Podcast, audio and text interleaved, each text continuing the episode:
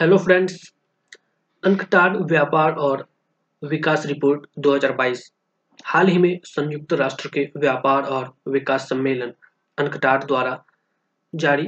UNCTAD व्यापार और विकास report 2022 के अनुसार भारत की आर्थिक वृद्धि इस वर्ष 2021 में 8.2 प्रतिशत से घटकर 5.7 प्रतिशत रहने की उम्मीद है।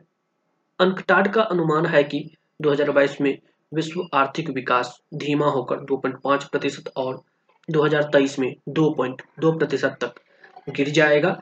2023 में देश की विकास दर और गिरकर 4.7 प्रतिशत हो जाएगी। देश की विकास दर में कमी का कारण उच्च वित्त पोषण लागत और कमज़ोर सार्वजनिक व्यय है। अंकटाड उन्नीस में संयुक्त राष्ट्र महासभा द्वारा स्थापित एक स्थायी अंतर सरकारी निकाय है। इसका मुख्यालय जिनेवा, स्विट्जरलैंड में स्थित है। यह संयुक्त राष्ट्र सचिवालय का हिस्सा है। यह संयुक्त राष्ट्र महासचिव और आर्थिक एवं सामाजिक परिषद को रिपोर्ट करते हैं। इनमें लगभग 190 सदस्य है।